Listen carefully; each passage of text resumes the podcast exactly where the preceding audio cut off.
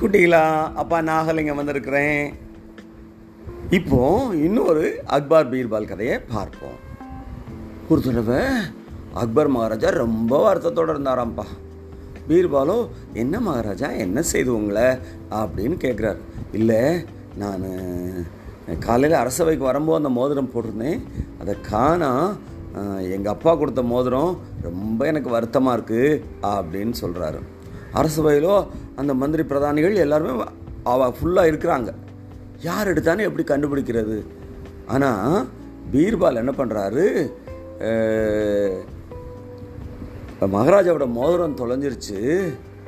இதில் என்ன ஆச்சரியம் அப்படின்னா அந்த மோதிரத்தை எடுத்தவர் தாடியில் ஒரு வக்கீல் பிரி இருக்குது அப்படின்னு சொல்கிறாருப்பா மந்திரி பிரதானிகள் எல்லாருமே அரசியல் இருந்தவங்க எல்லாம் ஆளாளுக்கு இன்னொருத்தர் இப்படி பார்க்குறாங்க ஒருத்தர் மட்டும் தான் தாடியை தடவி பார்க்குறாரு. பீர்பால் அதை பார்த்துடுறாரு.